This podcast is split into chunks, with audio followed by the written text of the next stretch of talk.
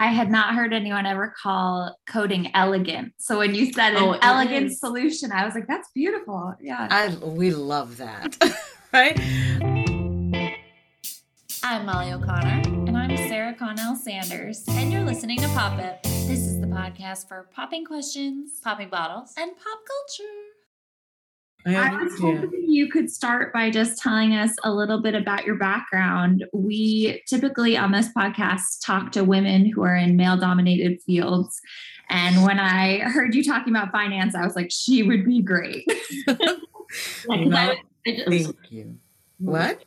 I was joking to Sarah earlier. I was like, I don't understand finance. So this is perfect.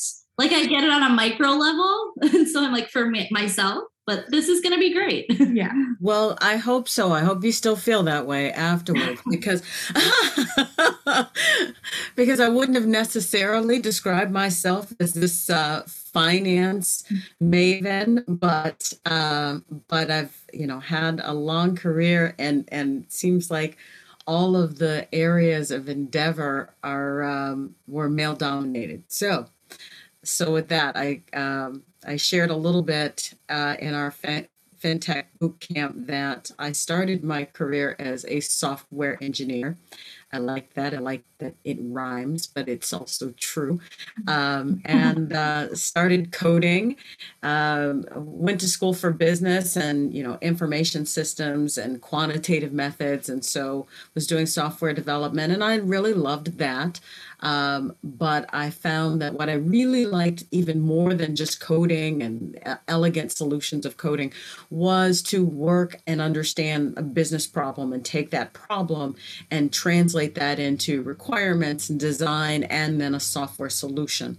So, um, and and in fact, that's why I ended up in grad school because I knew that I wanted to do that kind of leadership right uh, from the very beginning. My managers, all men, were like, you know, you just got here, you're really young. Um, no. And so I went to grad school as a way to jumpstart the career and move uh, up the ranks really quickly. But I spent, um, you know, kind of 10 years in software um, development, manufacturing, um, computers. And then I went into consulting and started working with companies that were where I did exactly that, understanding their problems and rapidly developing applications, leading teams that did that. I, I did that for another 10 years in various companies, a lot of startups. Um, and then ultimately um, acknowledged my call to pastoral ministry. I went to seminary and uh, was ordained a member of the clergy. I served as a local church pastor, and you know the the ministry is absolutely male dominated. Um, but my business background made it really very uh, helpful um, as as a local church pastor because you're effectively the CEO of a corporation um, especially in Massachusetts because we are corporations. So uh, I did that. I, I led my denomination for a number of years and leading our, our ministers council which is like 10,000 clergy across the com- uh, country and then I went to Yale Divinity School where they wanted to create a lifelong learning organization and I had both the business and the pastoral ministry experience to do that um, I later went to a faith-based nonprofit in Boston um, and built their rebuilt their company, their brand, and uh, put them on a different path. And then came to WPI, where now I'm the dean of the business school. So I'm bringing all of these things together. So that's kind of my path. That is fantastic. Um, I'm trying to, I'm in my head, I'm like, she's not old enough to even have done all these things. Oh, also, thank you. um, I'm going back. So I teach um, STEM, and we're actually doing like you know very basic coding right now. We use Scratch. Can you? And I I'm so fascinated by when you were talking about applying those solutions, like you know coding solutions to those kind of problems. Could you give us an example of like like a company having an issue that you would come in and consult?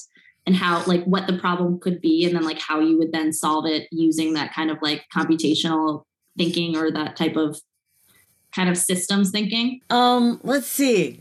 in my early days, right? And so this this is going to seem like the silliest conversation in the world because, you know, now we take it for granted. But um, in the earlier days of um, computing, you know, either mainframe or mid-range computing, the computers were very large, and they would basically come, you know, just kind of out of the box, and they didn't run, they didn't do anything. Um, then you had to have a technician that came that installed everything and configured everything, and um, and then once that was all done, you could use this computer. Well, now we take them out of the box, and you don't even have to install the operating system, right? It's it's already there. You press, you know, the button, and it comes up, and voila. We were actually understanding what the configuration was. Um, what the customer asked for in their computer. What kind of memory um, what kind of ram speed what what kind of um, hard drive um, all of the different modules that sat on the motherboard or on the back plane. And for every module you needed to one understand the configuration and then two make sure that it actually worked so we were downloading diagnostics based on the configuration, but you didn't want to lose time in manufacturing. You wanted to be able to have all of this happen as the product was going through the manufacturing line. So I was developing systems that would, as we called it back then, sniff the backplane, understand all of the modules on the, the circuitry, download the right diagnostics, test them, understand how the testing went and if they passed then you would move the computer to where it could be packed and shipped to the customer. And if it didn't you'd move it to another line. And all of that needed to be automated. And we were doing this for millions of, of pcs a year when when that industry first started taking off. So like a detection almost like a de- detective software in a way. Yeah. cool how far we've come. I know. I know. And that still happens, but now it's it's normative, right? Sure. Yeah. So I feel like I was kind of one of those pioneers back in the day. Absolutely. One thing you said during that fintech boot camp that really stuck with me was that in business school you were taught business and finance is about finding a return for your investor. And now in 2022, you're not looking for returns necessarily in a financial sense so much as returning the good. Um, and I was wondering if you could explain that in a little more depth. How are you returning the good to the Central Mass community through your work at WPI? How are WPI's business students returning the good? Yeah. Yeah. You know, I mean, you still have to reward investors, right? Somebody is providing the capital to make it possible for your business to function. But that is not the only stakeholder. I mean, you still need to be a good citizen you know in in your community you can't pollute the environment you can't exploit your workers you can't um, destroy um, you know trees and and pollute streams and you know there there are so many more constituents right and that you need to be mindful of. And that's what we're thinking about and talking about with our students to help them understand that it's a bigger canvas. And so now one of the things that we're doing there's so many areas where we're actually making that happen for our students and with our students with the technology and with our business learning so so i actually pulled some things together so that i could speak to it um, you know and not keep us here all day so one of the things um, in our operations and industrial engineering team we are actually are using analytics for refugee resettlement. So these are mathematical algorithms that are helping um, governments, cities, uh, municipalities determine how best to resettle refugees that come to the United States.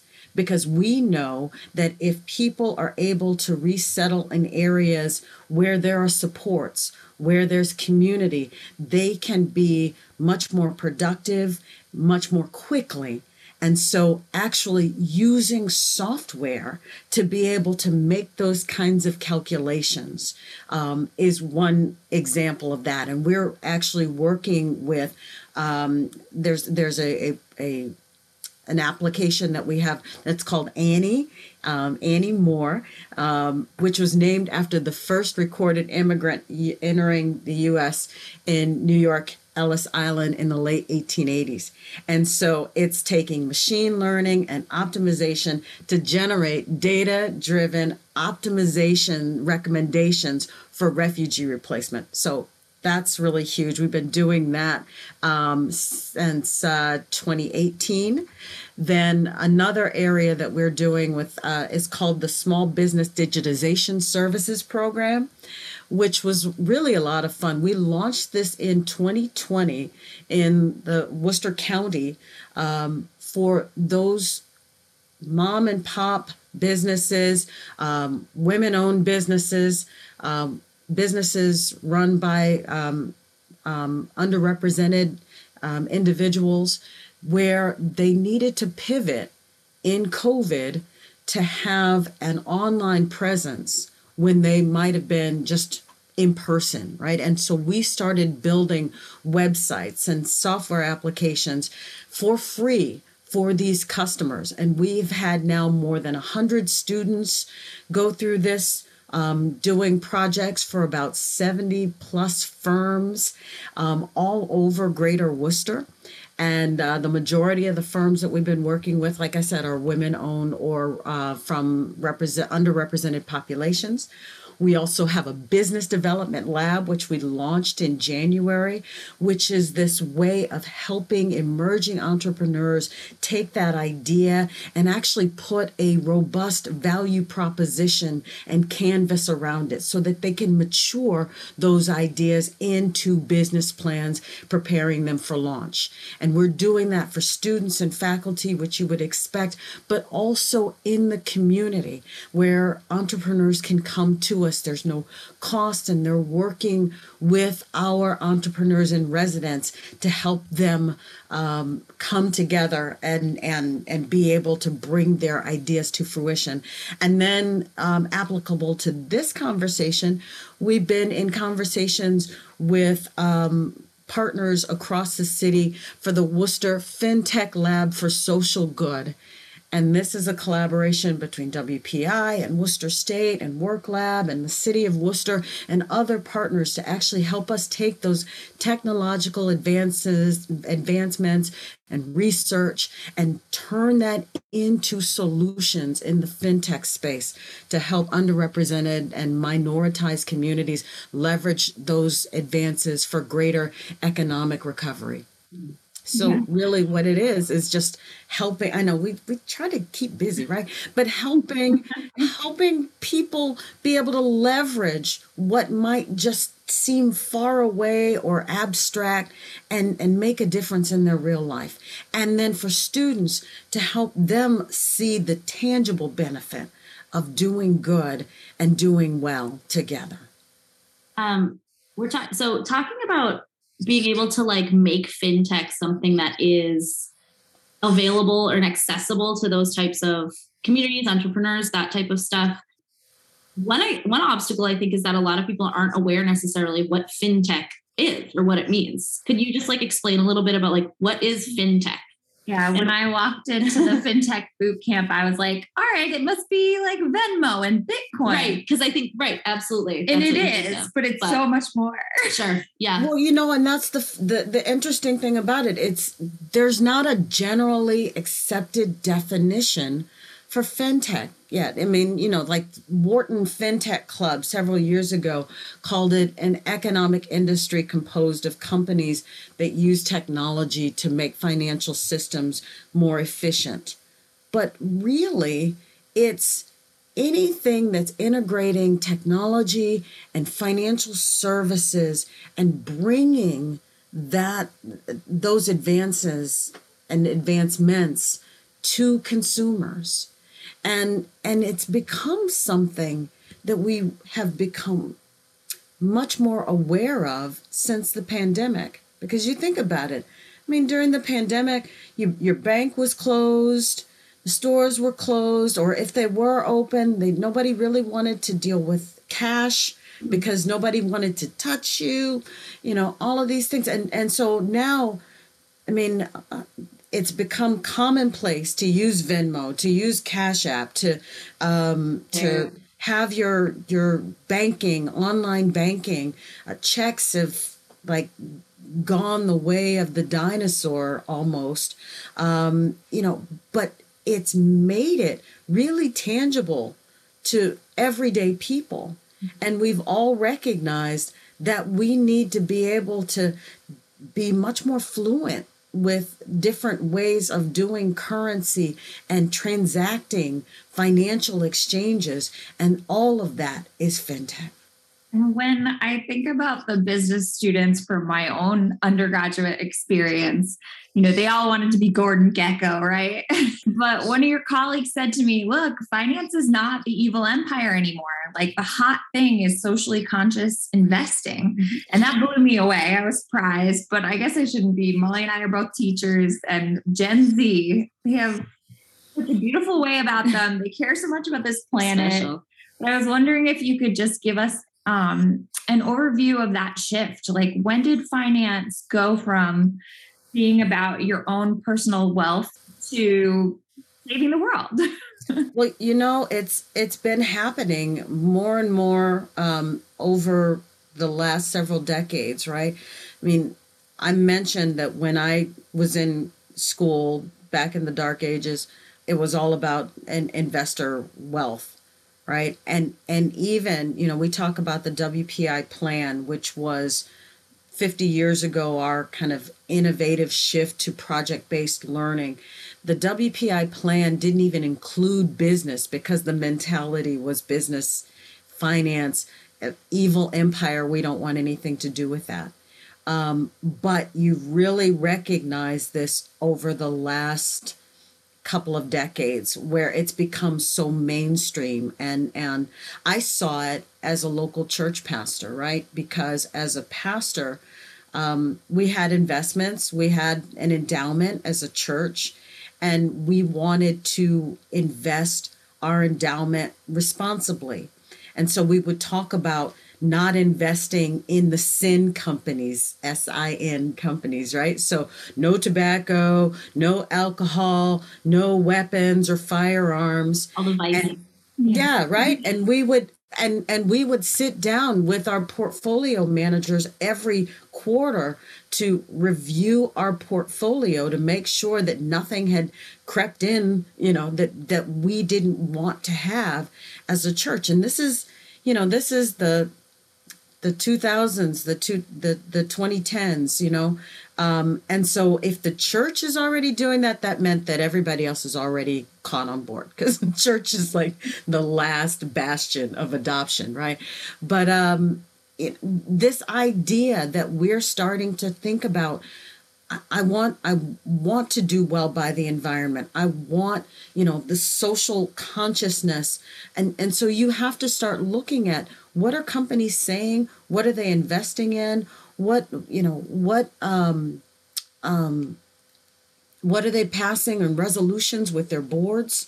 Um, what are their stances? I mean, the summer of reckoning when George Floyd um, was murdered, that kind of ratcheted things up, and everybody cared. And everybody, every company needed to demonstrate that they were doing things that were caring about people and inclusivity and diversity and equity. So, you know, that's when, you know, you really start seeing this take off. And if it's your money, then you have a right to have a say in how it's being invested and and what that money is going toward. And i think that's just part of being a good steward and doing good business now.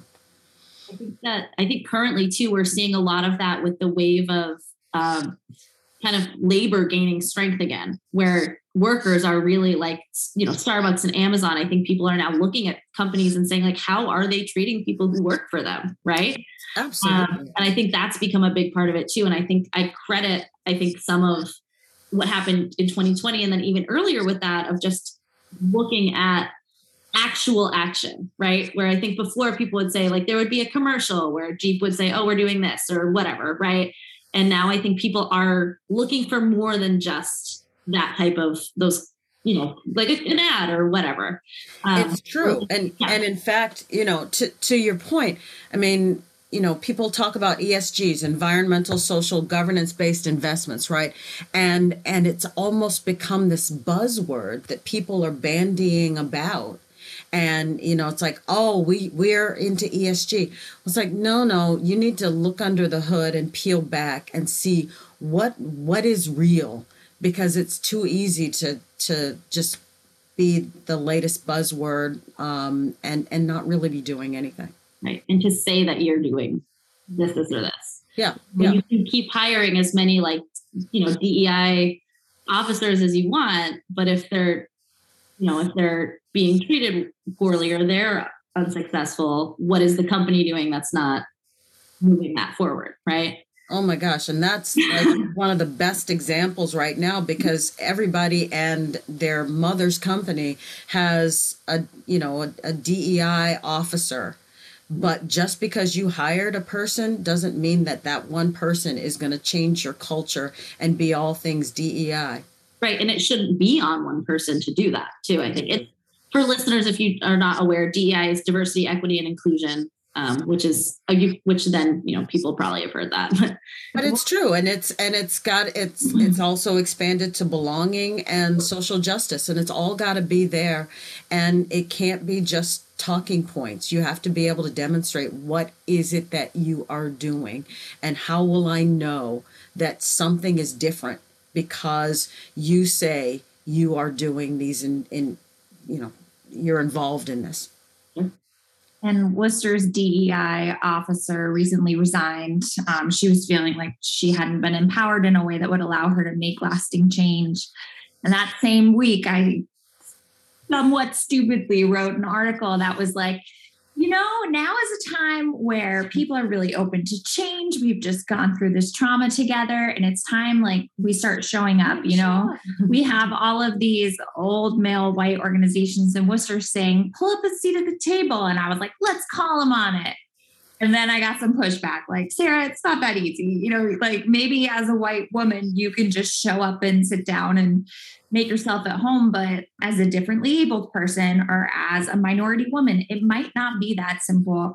And I took that to heart. And then I went to your conference and I heard you say your advice was you can do anything to these students. And your fellow panelist, Damon Cox, he was awesome. He was like, a pioneer at Universal Music. Um, and now he's really big in the fintech world.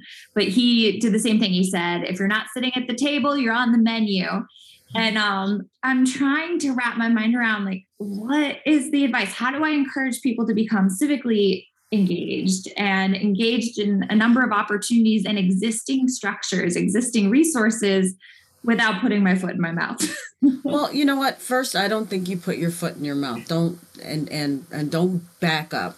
Don't, you know, don't sometimes things are said to us to encourage us to be quiet or go slow and um and and why you know every now and then you need to turn over some tables right and and sometimes you'd have to turn over tables to make more space right it's it's um but i recognize that as we are able to bring more people into these conversations we're making room for more people and it becomes normative right? I mean i i i can't tell you how tired i've become of being acknowledged as the first one or the second one i mean i'd like it not to be you know i'd, like it to be normative that I, i'm this african american woman who is leading, you know, you name it. Um, but as we make space for others, then others bring more to the table. This is the other thing that happened to women in general. We're we were socialized to believe that there was only room for one. Mhm. You know, and and if if I bring you along, then um, maybe they might like you better than me, and now my p- position is at risk. Men never th- worry about that. It never is a concern. And and I I watched this phenomenon years ago in a meeting. Like I, I saw a, a male colleague come into a meeting late, and there was no room at the table. But he pulled up a chair and he elbowed his way in and scooched up unapologetically. And then a female colleague came in and she sat on the wall because there was no room. And I'm like, no, no, no, no, no, no. Move over. Move over. And we brought her in too. And I think that we have to do more of that. Um, and remember how it felt when we were the only ones at the table and make space. I mean, what do you do at Thanksgiving? You put another leaf in the table. Right. Yeah, you keep So expanding get it. some more leaves and we can make the table bigger. Mhm. Mhm. Don't don't back up. I was impressed too. Uh, I think it was the CFO of Putnam Investments was there, and he said they've doubled the amount of women who are in this socially conscious investing arm of the company. And I was like, "What?" In the last three years, and I was like, "Oh my god!" Yeah, that's that's outstanding, and that's what we want to keep doing. Right, that's the real stuff. I think it is interesting though because I think that there is a point there. It, there's like up to a point. It's like yes, keep making space and expanding. But um, our friend Danny Babineau had a good point too, where she said in some cases, like or not, she didn't say this. I'm you know paraphrasing some ideas that she had, but her kind of thought was you know, we don't always want to be a part of certain tables. We don't always want to be at certain tables. Maybe that's a table that has historically been, you know, difficult for marginalized people to access. And so maybe we create our own, right? Yeah. Maybe we set up our own on the side. And I think that both of those things can be true. Mm-hmm. You can say, like, yeah, let's make room for each other and let's keep expanding this thing over here. But like maybe we do have to change something or revolutionize something, right? Maybe we do have to make our own space that we can then invite. And so it's like, And it's a lot of work. how do we walk the line? Right, exactly, Yeah. right. But it's like, how can to start from we can walk the line and try to do it both ways, maybe, Yeah. right? Like use these existing structures and systems as much as you can, right? Because like we said, for some people it's it is really difficult to access those, but can we also be par- like paralleling, right? Right. And so Both and works. yeah. Right. Um, you you know, I mean, to- that's historically, right? Mhm. Think about um you know women's organizations for example in the you know 18th 19th century um, were kind of the the parallel um, analogies to what men were doing. And then when african american women post um, enslavement and and reconstruction they couldn't belong to those. They weren't allowed. They weren't invited to those tables. So they created their own. And and and the and and the um the as a national association of colored women um, i know i don't have that exactly right and someone will say something to me rightly so about that. But um, this idea of lifting as we climb you know that that as we are making strides bring others along with us right? But then the other piece of that so so there's absolute um, history and value in those kind of parallel structures but there's also value in this idea of creating something new because from my standpoint where you know and this is um, standpoint theory this idea that where i stand where i sit um, i have a different perspective than someone else. So i might have an idea that will be an innovation on something that you might have come up with because it wouldn't have occurred to you because you don't have my standpoint. You you aren't um, you're a gendered min- minority but but maybe not a racial minority maybe not a class minority maybe not um, minoritized by ablement um, those different standpoints cause you to see the world differently.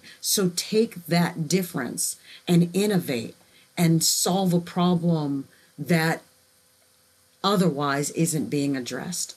It is a different kind of elegant solution.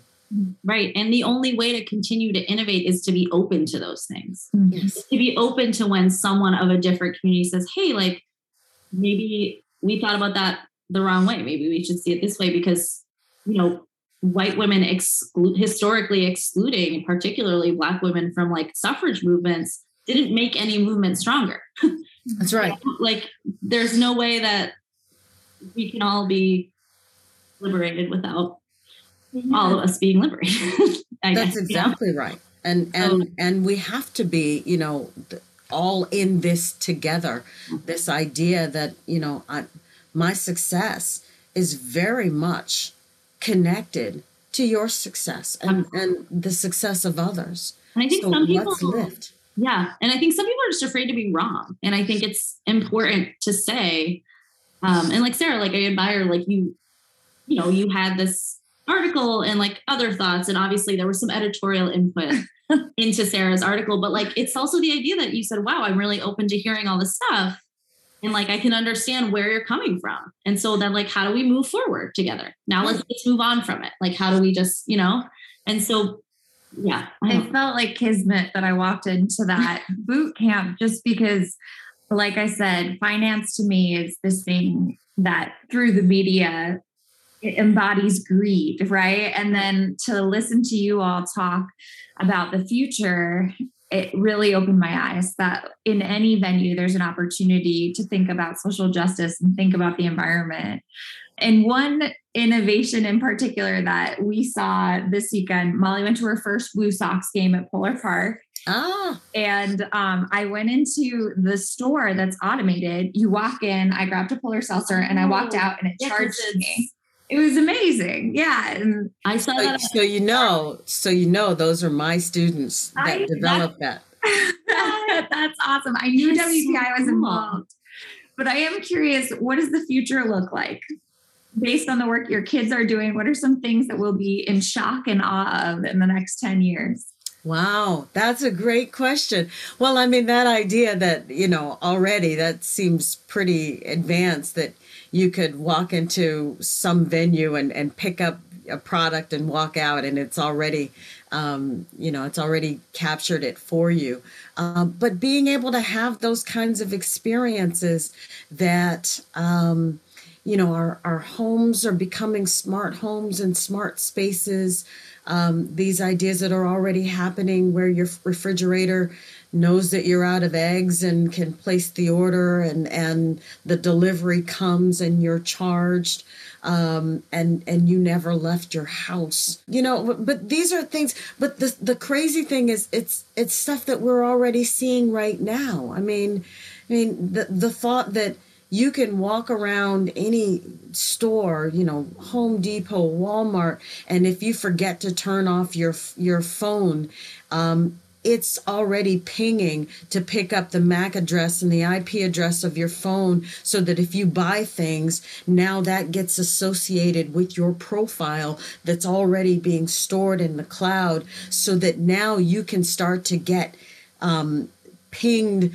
Uh, via media on what you might want to buy and oh i know you were in walmart last week and you bought x y and z are you out of those things now it's not guesswork anymore. They know that you're out because they know your consumption habits. It's frightening on hmm. one hand, but it's really what's happening with um, you know, I mean, I, I remember one Sunday morning when when I got in the car and my my phone told me how long it would take to get to my church because it knew that on yeah, Sunday morning yeah, yeah. navigation guidance and you're like, right that, that that's where I go you know and I'm like yike. But that's but it's the future is here and it's happening. And that's why I think it all comes back down to fintech because now now these automated decisions are driving your business decisions are driving financial decisions. And so, how do I tie all of that together to make sure that I'm keeping a consumer engaged with what I have to offer? So, that's where we're going. That's where we are. We only have a couple yeah. minutes left on the clock. Is there anything else that you haven't had a chance to share yet that you want Worcester to know? I want Worcester to know, particularly as a, you know, emerging minority majority city, that this is not about, you know, financial fat cats getting richer on the backs of someone else and taking advantage of someone else. We want to make the this innovation available to everyone and available that everyone can be a part of. You know, I'm I'm joining the the board at Ascentria and I was talking to their um, CEO, and she talked about doing good and doing well. And so, you know, I I, I can't take advantage of that or take take credit for that. It's both and. And too often, you know, people at the top have done well and people at the bottom are supposed to, you know, give back and do good. Well, everybody should be able to do both.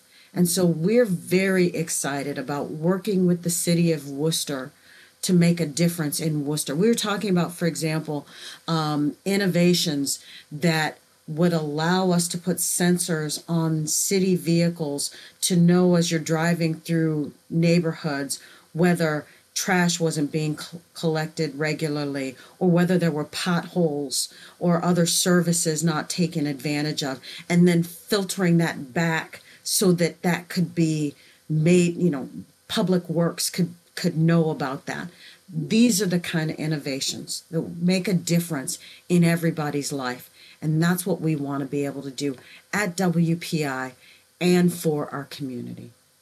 Well, yes. we'll continue to watch the good work that you're doing. Absolutely. Um, and thank you so much for taking the time to talk to us. Oh, thank you for having me. I really appreciate it so much.